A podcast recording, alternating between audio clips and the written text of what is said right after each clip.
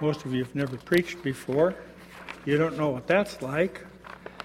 And preaching two services, that's really a stretch. I got to reload my energy, my emotion, my my thought train. I got my notes, but you know, it's really the Holy Spirit that downloads and gives us our words. And so anyway, I don't know how many are new and how many are old here, but you know, Pastor Matt, he is an awesome teacher.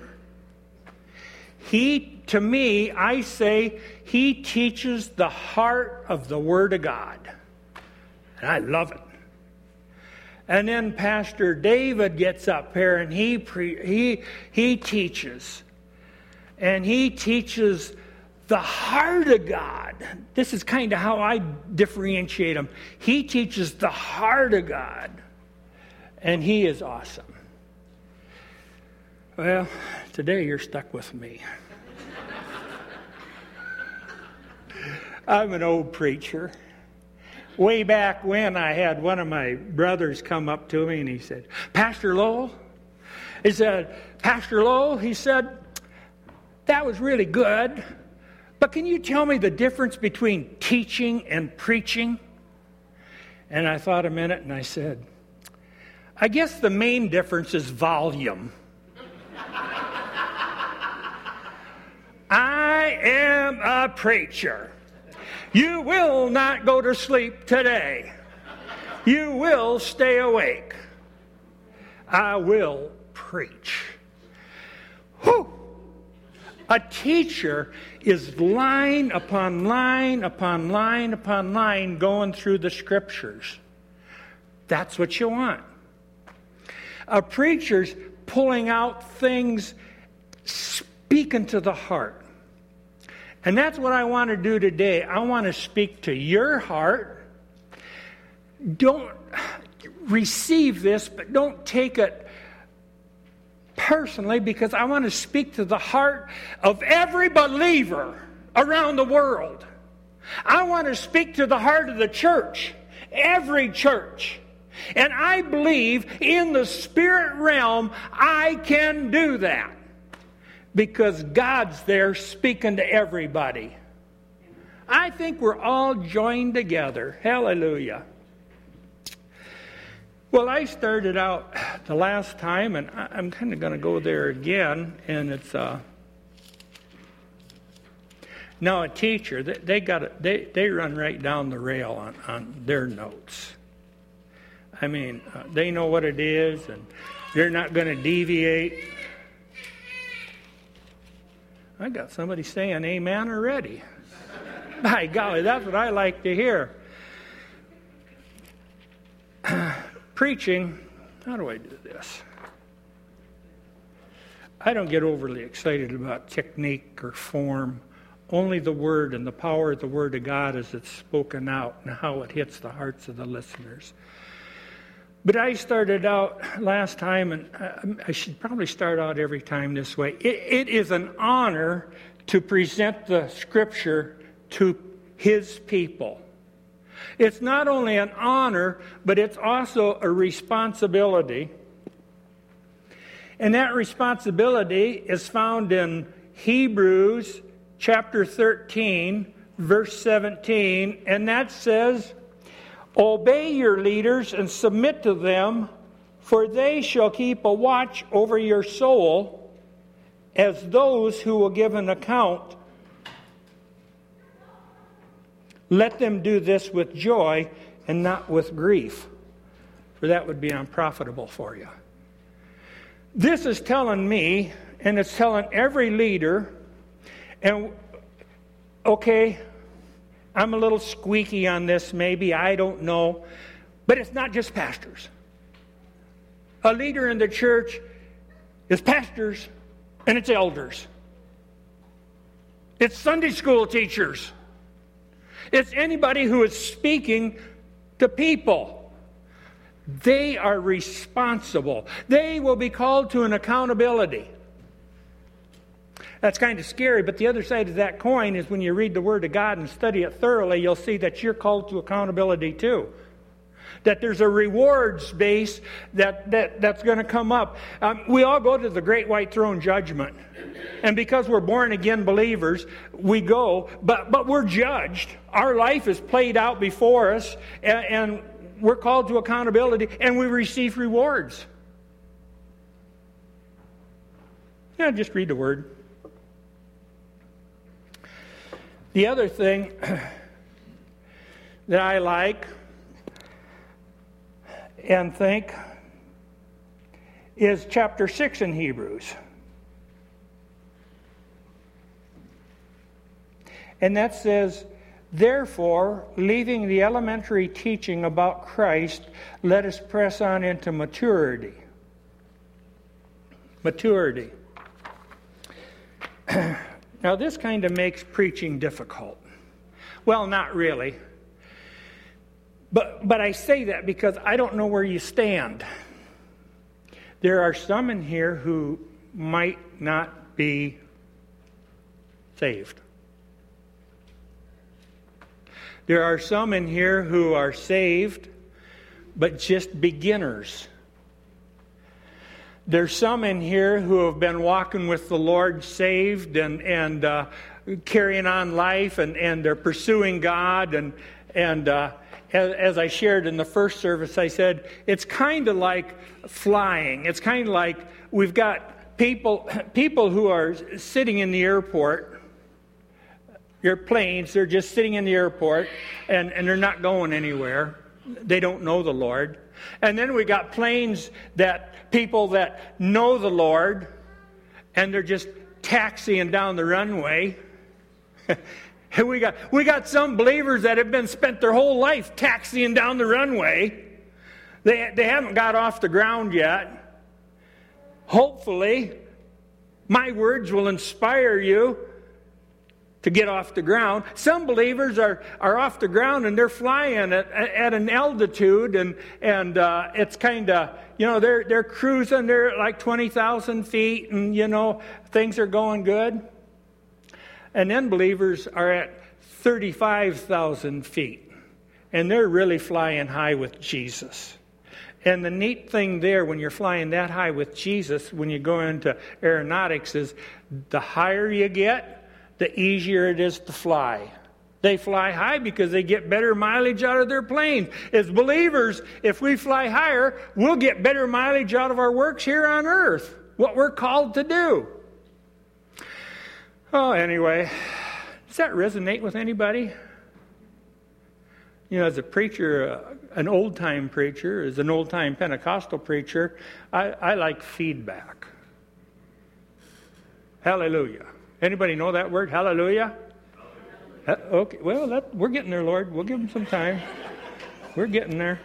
I had that one little squirt back there that let out a nice squawk. That was a hallelujah in baby talk.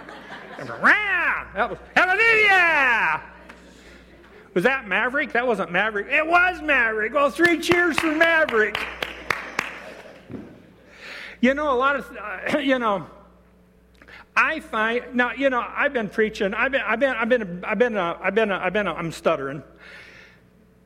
I've been saved for about forty-five years, and I've been preaching about forty years, pastoring about forty years, been in the kingdom about forty years, and um, yeah, that was good information to know. What was I going to say? Sometimes I get forgetful. You know, the older you get, the more forgetful you get, and sometimes God downloads something, a thought, something to preach, and all of a sudden, I get sidetracked and I forgot it. Well, anyway, that's what I kind of, I guess I was going to say, I'm kind of the old line of preachers. You know, today I, I watch uh, O'Shane Edelman, and uh, I watch Bill Johnson, and I watch uh, Robert Morris, and oh, I watch um, Bob, uh, what's his name out in California, down there in California. Uh, I don't really agree with a lot of his theology, but I like him. He's a tremendous brother in the Lord. It's just some days, you know, we can have theological differences, but as long as we all believe in Jesus, we're good. See, amen? Amen. Oh, that's what I like to hear. Uh, anyway, uh, this guy is, he's about my age or maybe even a year older, and uh, he's just, boy, he's a cracking good preacher. just tune him in. When I think of his name, I'll tell it to you. But uh, anyway, uh, you know, I'm kind of the old line Pentecostal preacher that has a little more life to it. I'm, I'm a preacher. I'm not a teacher. These other people are more teachers. Anyway, we're talking about Ephesians today. That's where our assignment is, Ephesians chapter one, verse fifteen through twenty-three. And let me read that to you. And a lot of you have maybe the little book. It's in. It's the little blue book, and it's in uh, the English Standard Version, which is an excellent translation of the Bible. I read out of what's called the New American Standard, which is uh, an excellent version also. And um, so I'm just going to use my Bible because I love my Bible because. Uh, um, My Bible speaks to me. And I, I read somewhere that uh, you should not live by bread alone, but by every word that proceeds out of the mouth of God. This is God's mouth speaking to me. These words become life to me when I read the Word. So I like my word, and I stay with my word, because it speaks to me. So, Ephesians chapter one, verse fifteen. For this reason, I too, having heard of the faith in the Lord Jesus, which exists among you, and your love for all the saints, do not cease to give thanks for you, while making mention of you in my prayers. That the God of our Lord Jesus Christ, the Father of glory, may give you a spirit of wisdom and of revelation in the knowledge of Him. Verse eighteen, I pray that the eyes of your heart may be enlightened so that you will know what is the hope of His calling, what are the riches of the glory of His inheritance in the saints, and what is the surpassing greatness of His power towards us who believe. Whew. These are in accordance with the working of the strength of His might. And when you come to that His might, understand this, it's always the Holy Spirit. His might is the Holy Spirit that's reaching out to us.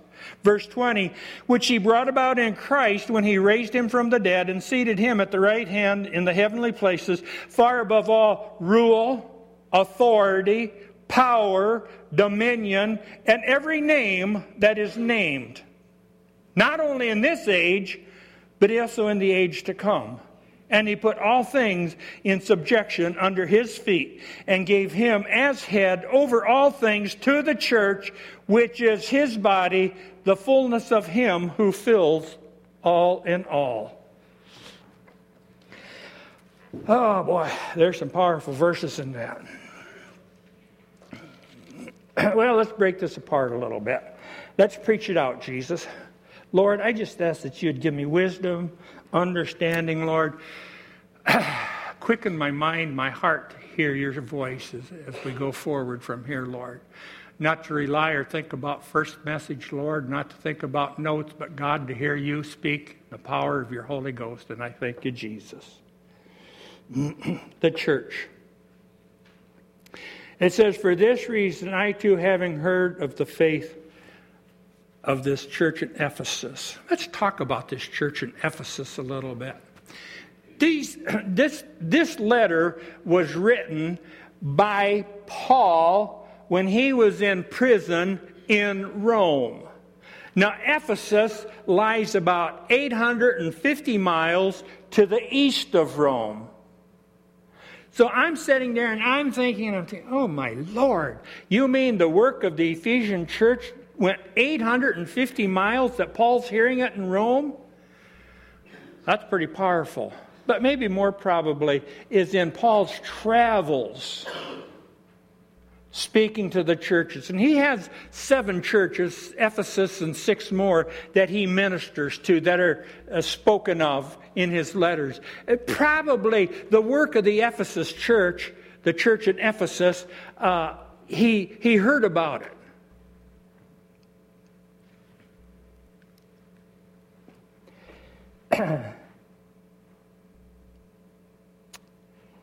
For this reason, I too, having heard of the faith in the Lord Jesus, which exists among you, and your love for all the saints. So what did he hear out of this church? I just told us. It was the love of the saints. Ephesus, the awesome book that it is, talks.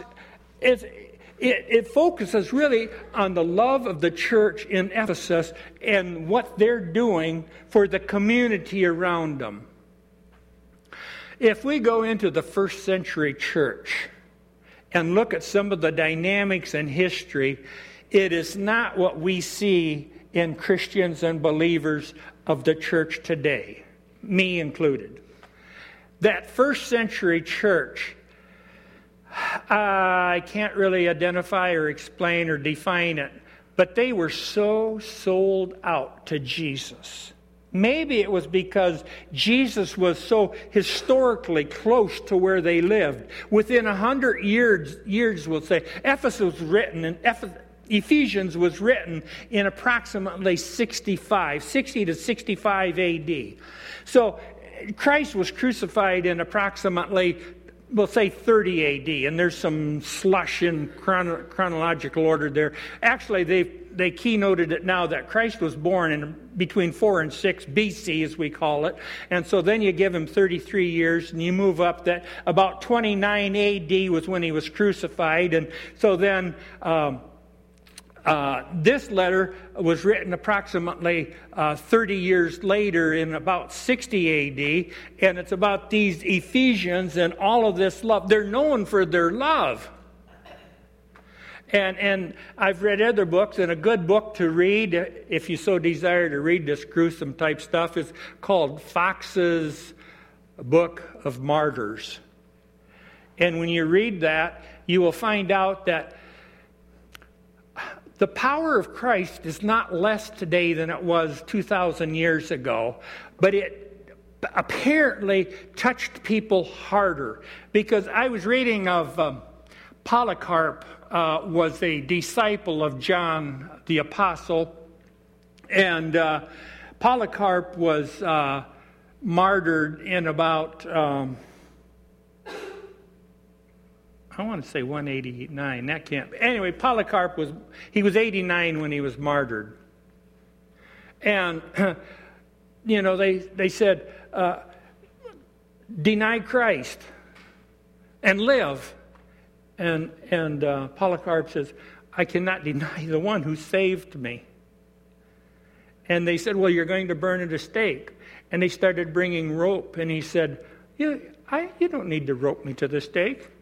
I'll, cl- I'll gladly stand here for my Christ, my Jesus. And so he did. And they lit the fire. And they watched as he raised hands in worship as he burned to death. Whew. Then there was another one, and I can't think of who, but the guard held him, and when they, um, our kids here, decapitated him, the guard was so moved by this believer's faith that he confessed Christ on the spot and stood on the block and was crucified, martyred also. This first century love working through Ephesus in the Ephesians, which we're called on to let work through us today. Us at Blessed Hope.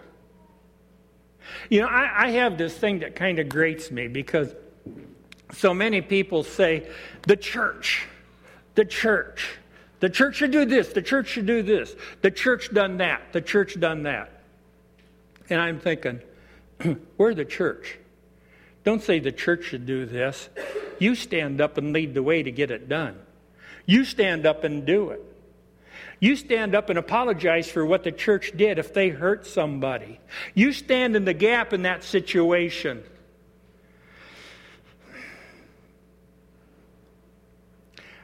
I am preaching maybe to where you don't live spiritually. I might be preaching to where you're not spiritually mature enough to say, oh, me? It might be, so to speak, over your head. I'm sorry. We're called to grow up in Christ.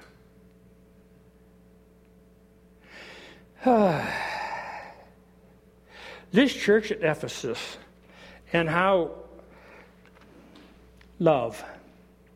Let's see, where am I at here in my notes? The church's love in fifteen. Your love for all the saints. I was in the New Testament. I want to get out of here by uh, eleven thirty for sure. I was reading in the New Testament. I was reading in First John and talking about love. And I was trying to get a handle on it. And, you know, and I, I've read all this here. There's agape love and there's filial love and, and how this all plays together. And I, well, how does that look? Here it's real simple. And, and my whole preaching, teaching, thinking is, is the KISS principle. Keep it simple, silly. Love is respect. Respect your neighbor. Respect who you, who you are ever with. Love is doing good where you can do good to those around you. That's how you show love. It's nothing fancy that you have to do. It's just coming to the grocery line and you're here and or you're here and they're here and you say, oh, I'm sorry, go ahead of me. Love. You know my love. My coffee at Ellinger's usually costs me two bucks because I pay it ahead for somebody. I get a kick out of it. You know, that's just, who's going to capitalize? I had, I got it given to me here a while back. Your coffee's been paid for. You know, that just kind of made my whole morning. I, that is so neat. Somebody did that. Love. So this church at Ephesus, just overflowing with love. We overflow with love. Faith in action. Have you been involved in our faith in action? Every year, we have a big project. It takes about three days where we reach into the community. We get projects donated, so to speak, to us. And then we reach out and we paint people's porches. We've put in windows. We've mowed lawns. We've done gardens. We've done love things for our community. We're trying to be like the church at Ephesus. And I think we are in a large extent. I hear other things that are done in love through Blessed Hope. Love. So simple. Speaking kind to people is love. Verse sixteen, Paul says, Do not cease, he says, I do not cease giving thanks for you while making mention of you in my prayers. Intercessory prayer. There's a big thing too. I'm just going to kind of jump on that. What is intercessory prayer? You know, we can pray what we call petitional prayer. A lot of people call it grocery list prayer. Okay, that's good. Nothing against it. I'm for it. Do it, do it, do it, do it. But take it to the next step. Pray for the persecuted church around the world. Remember the old ten forty window from some years ago we talked about, and that block of countries that were in the ten and forty latitudes or longitudes, which I guess it's longitudes, and they're the Perse- Pakistan, uh, uh, India, uh, Iran, Iraq, all of those countries. Pr- pray for them. Pray for our brother. They are our brothers and sisters. Those believers are not dislocated from us.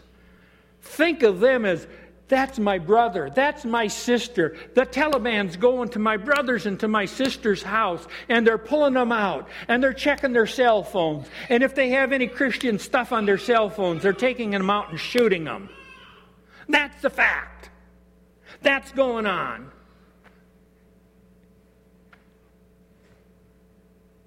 In Iraq. I guess that's the one I wanted to say. That's where that, Afghanistan, Iraq, Afghanistan, Afghanistan is what I want to say. The Taliban. Intercessory prayer. It's not fancy. It could be just as simple as uh, giving up a meal and praying. Or when you pray for your meal, pray for your persecuted brothers and sisters in the persecuted nations around the world. See, a problem in our American church, and here I... And I, I kind of, I have a heart to know what's going on in, in the church around the world and in the church in America and what's happening. And it's really discouraging, but I, I really feel that that's part of my ministry, the call of my Lord. But uh, as I as I started to say, I guess, is when you pray for your meal, pray for your persecuted brothers. Pray that they have enough to eat. Father, I give thanks for the food before me. Now I lift up my brothers and sisters in those persecuted nations. Bless them that they can find food for their meal today. It has to become personal. And that's what I started to say. The church in America, everybody passes it off to the church. As I started to say, they blame it on the church. The church the church ends up being nondescript. Nobody knows. Uh, it's just a name of some sort, you know. It can carry a Blessed Hope or a Harvest three sixty-five or a First Christian. And it really doesn't mean anything until we start personalizing it. We, you, me, we start doing some stuff. And this is what the Ephesian church was doing. They were stepping out of the box and they were doing stuff. Paul was interceding. We're called to intercede. Take the heart of intercession. We have a first Sunday prayer meeting here. Uh, David's here. David said, sometimes I'm here. I'm the only one here.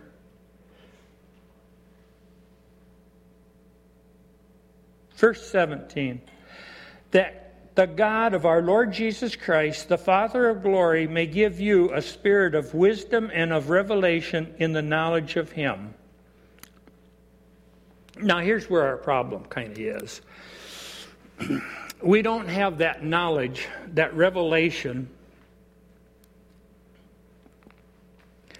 that knowledge of Him. A revelation, wisdom, the spirit of wisdom and revelation in the knowledge.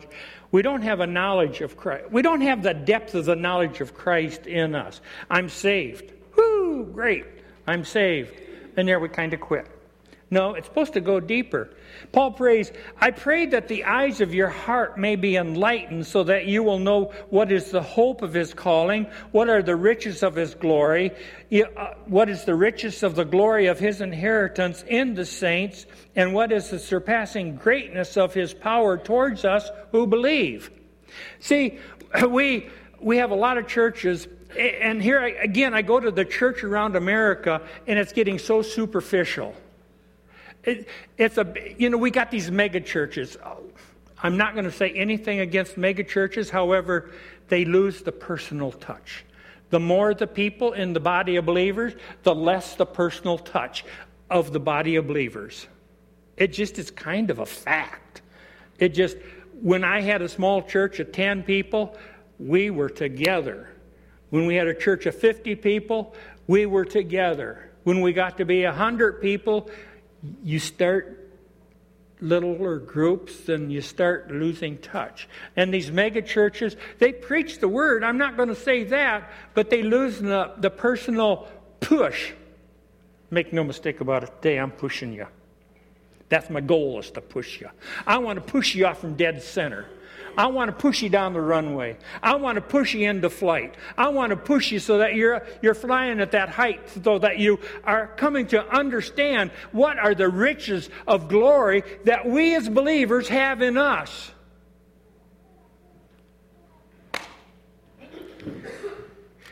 You know, them Pentecostals, and they preach that name it and claim it message and that prosperity and that there and this, that.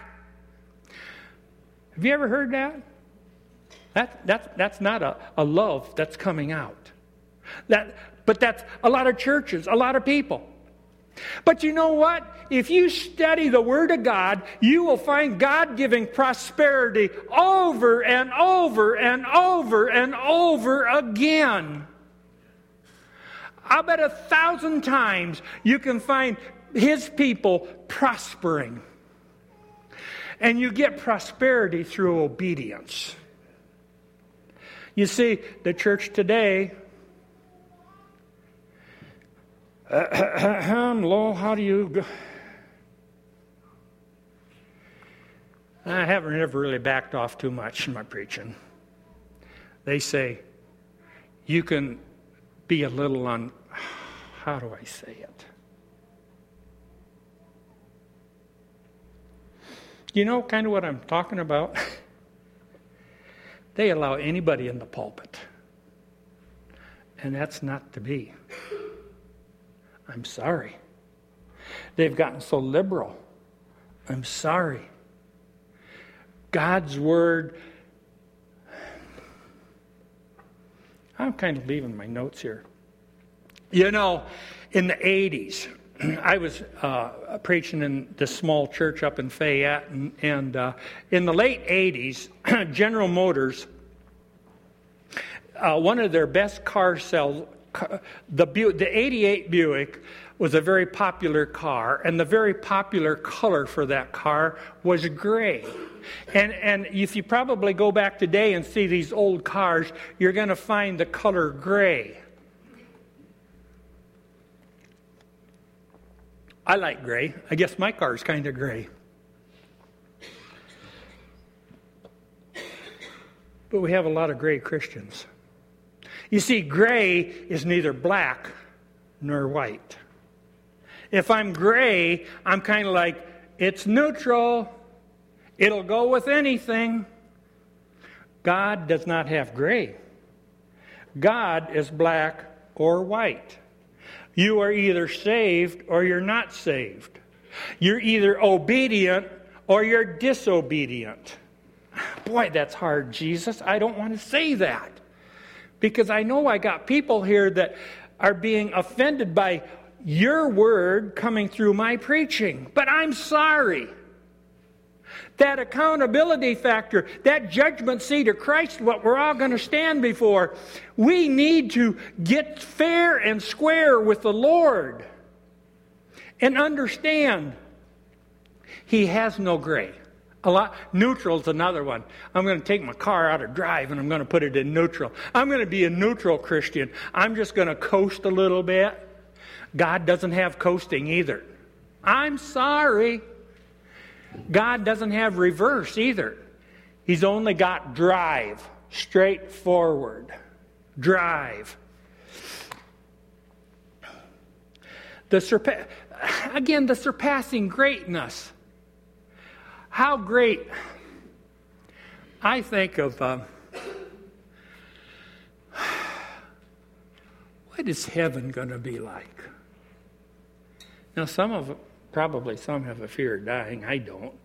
Uh, I can't really wait to go. I'm not really looking forward to going home, but going home is going to be just one glorious thing. What is heaven going to be like? What is going to be the splendor of my Christ when I see Him, when I stand next to Him, and He holds out His arms to hug me, and I can see the nails and the spear, and I can say, my Jesus, my Jesus, my Jesus. What is the depth of the revelation that God is waiting to pour out on His church, His people, pour out on you?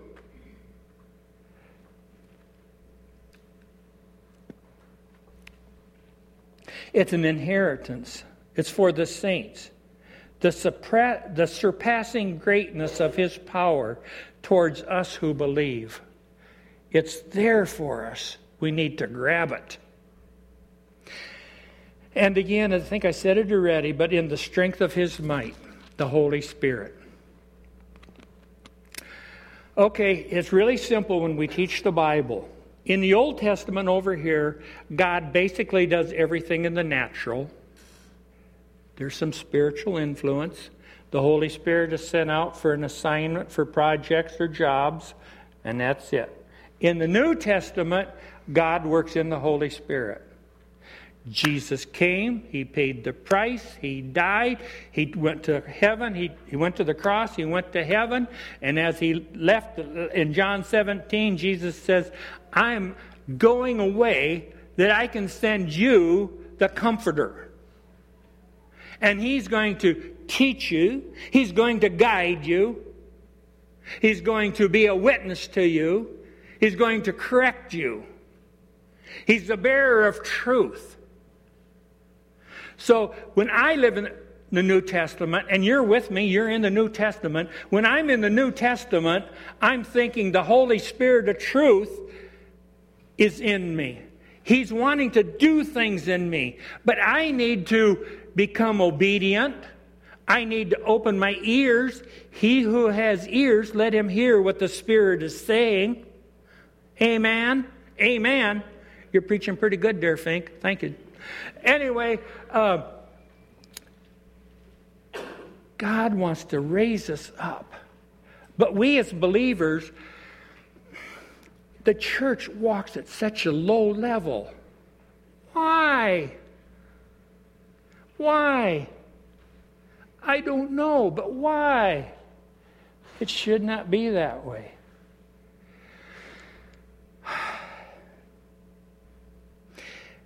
He goes on, well, back up here. Verse twenty-one, it talks about far above all rule and authority and power and dominion and every name that is named, not only in this age, but in every age to come. God's talking about the demonic realm here. He's talking about the spirits and spiritual warfare. Paul's talking about that. Did I say God? I meant Paul's writing that. He's giving us a heads up to beware of this. He hits it again over here in chapter six. In chapter six, he says, for our struggle is not against flesh and blood, but it's against rulers, against powers, against world forces of darkness, against the spiritual forces of wickedness in heavenly places.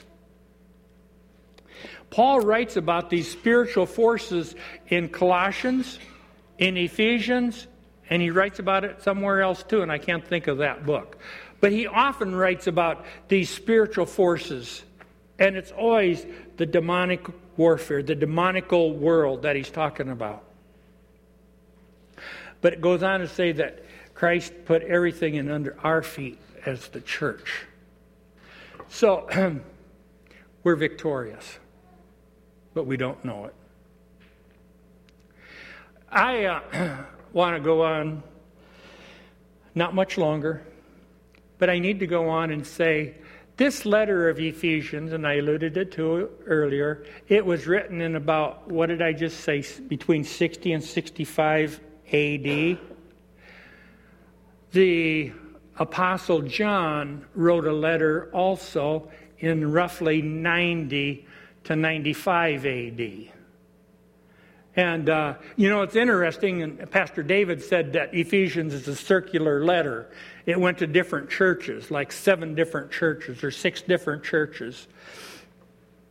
And uh, I've always studied this out. And I found those fixed, six different churches. And they're Ephesus, they're Smyrna, Pergamos, Thyatira, Sardis, Philadelphia, Laodicea. Have you ever heard those churches mentioned before? I just said it, alluded to it a little bit. John, the disciple, the apostle, wrote Revelation in like ninety-five, between ninety and ninety-five A D. These seven churches are listed as the seven churches of Revelation. And the first one that's mentioned is Ephesians. And I'm studying my Word of God, and, and I'm saying, Lord Jesus, how can the Ephesian church in thirty years go from a star to a fallen star? It says in Ephesians, if you don't repent, I'm going to pull you out and throw you out.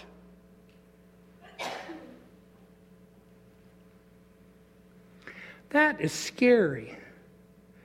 In just thirty years, all of the hope and the shine that Paul put on it, how he lofted them up. And he didn't loft them up, but he just spoke the truth on how they were. And now, what happened? I don't know. But where are they at? What was their problem? The Bible says, you left your first love. This church that loved the saints and that was known for its love of the saints and to the saints, quit loving. Jesus said in Revelations, you're neither hot nor cold. But if you were hot or cold, I'll spit you out of my mouth.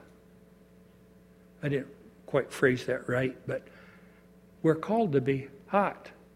Or if we're cold, if we're lukewarm, I'll spit you out of my mouth. That's what it, I didn't. That's what it was. You see, if we're hot, we know where everybody stands. If we're cold, we know where everybody stands. But lukewarm is kind of like the color gray, or standing in neutral. And Jesus says, I'm going to spit you out of my mouth. We have a challenge today as a church. We have a challenge today as believers to wake up, die right, as we used to say when I was growing up. Wake up and die right. We've got a challenge to us as individuals.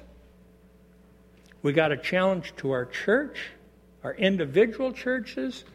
We got a challenge around the world, because we're in under a spiritual attack by these demonic forces.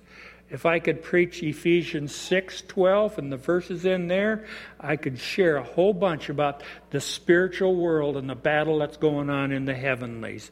And I want to call it short. And the heavenlies, there's three heavenlies between me and you. The heavenlies where God lives, and then the stratosphere between our our heavens, our our strat, atmosphere, and up where God is.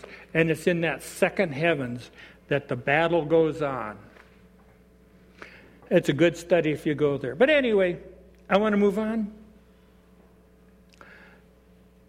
Jesus said to the church, repent or I'll remove your lampstand. And then he says, he who has an ear, hear what the Holy Spirit is saying. Okay, I want you to hear release and relief right now. Here's how I live my spiritual life. I share it with you as a possibility. Maybe you want to use it. I only live in twenty-four hours. Paul told me, he said, said leaving my past behind. I have a horrid past. I move onward and upward to the call of Christ. I'm sorry, but I get a touch of the Holy Ghost and my emotions sometimes can't handle it. Paul says, I'm moving forward. I'm moving onward. I'm moving upward. Jesus said, every day has enough trouble of its own. Don't worry about tomorrow. So, I know that there are problems. Some are sitting with health issues, financial issues. You're sitting with all kinds of issues that are overcoming you. I don't want to diminish that, but we still need to gather our thought train, gather ourselves together. Our, our personality can be fragmented almost. Live for today. Live in today.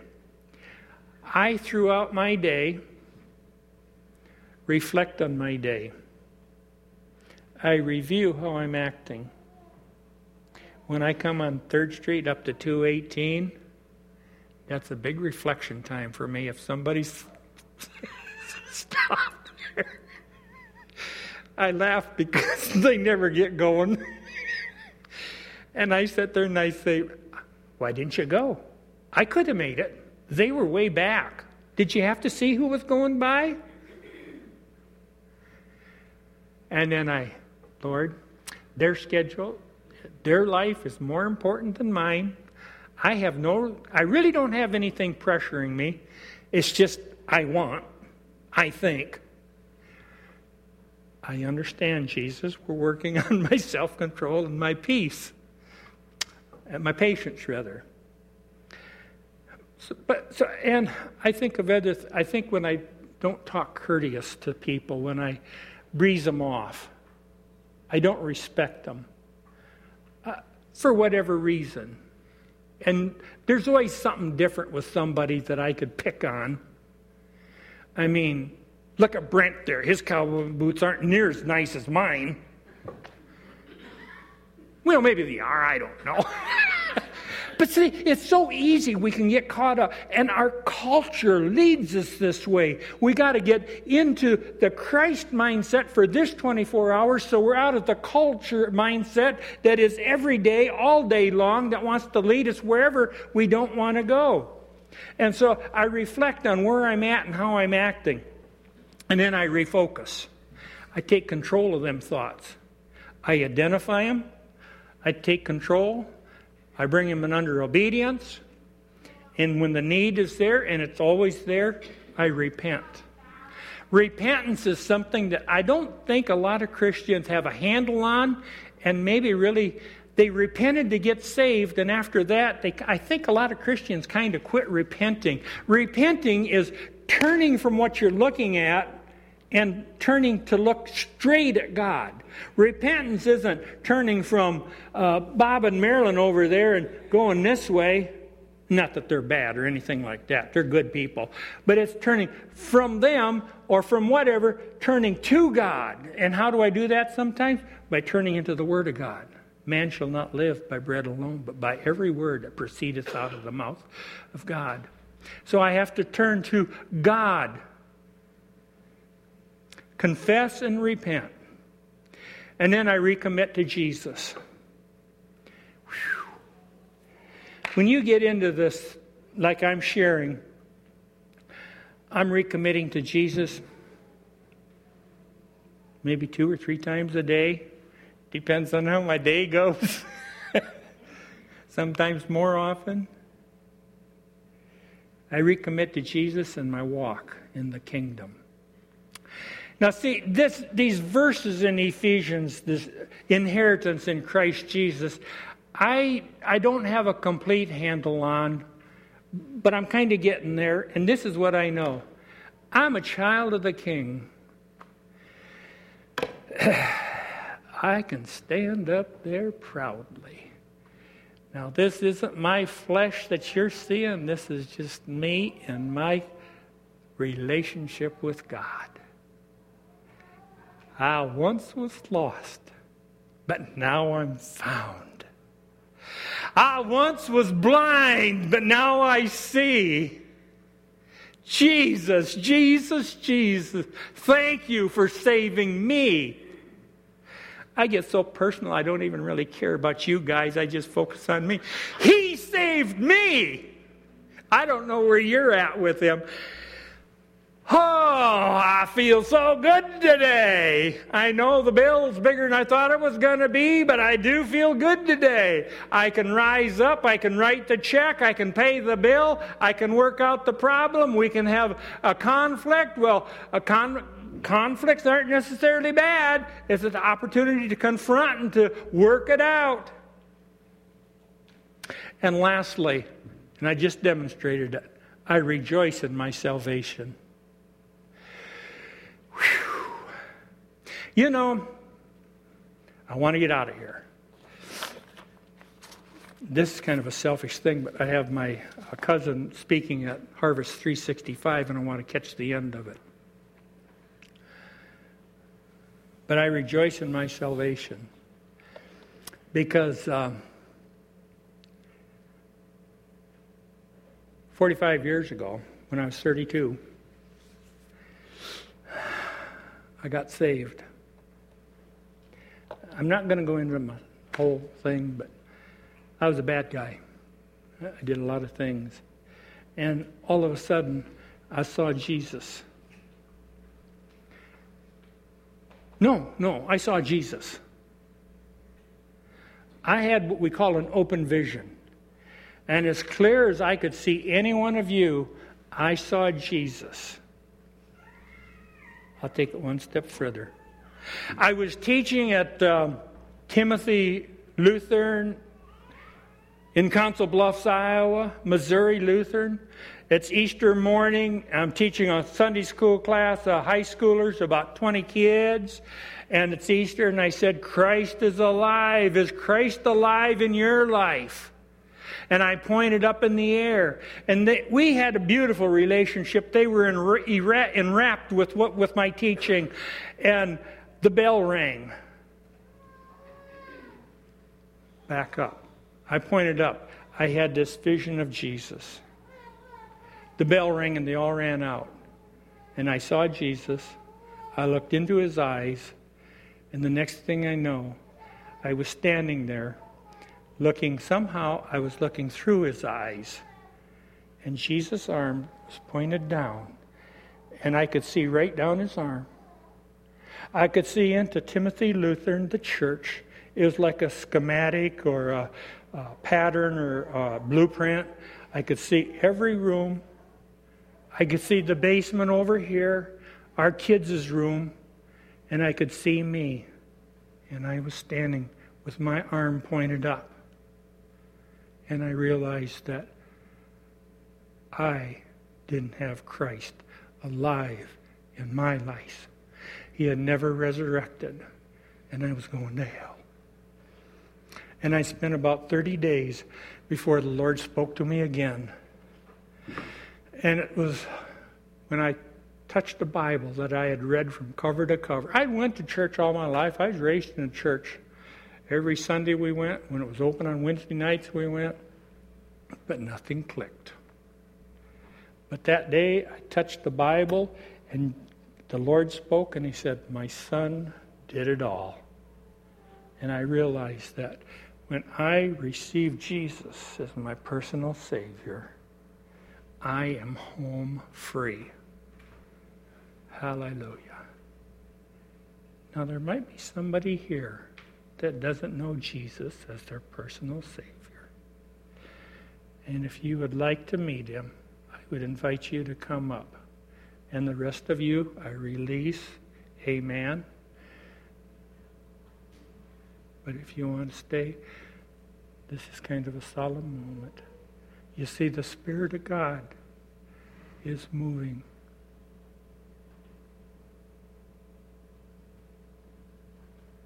He might be speaking to your heart right now.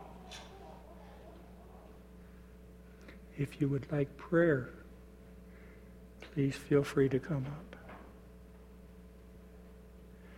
If you feel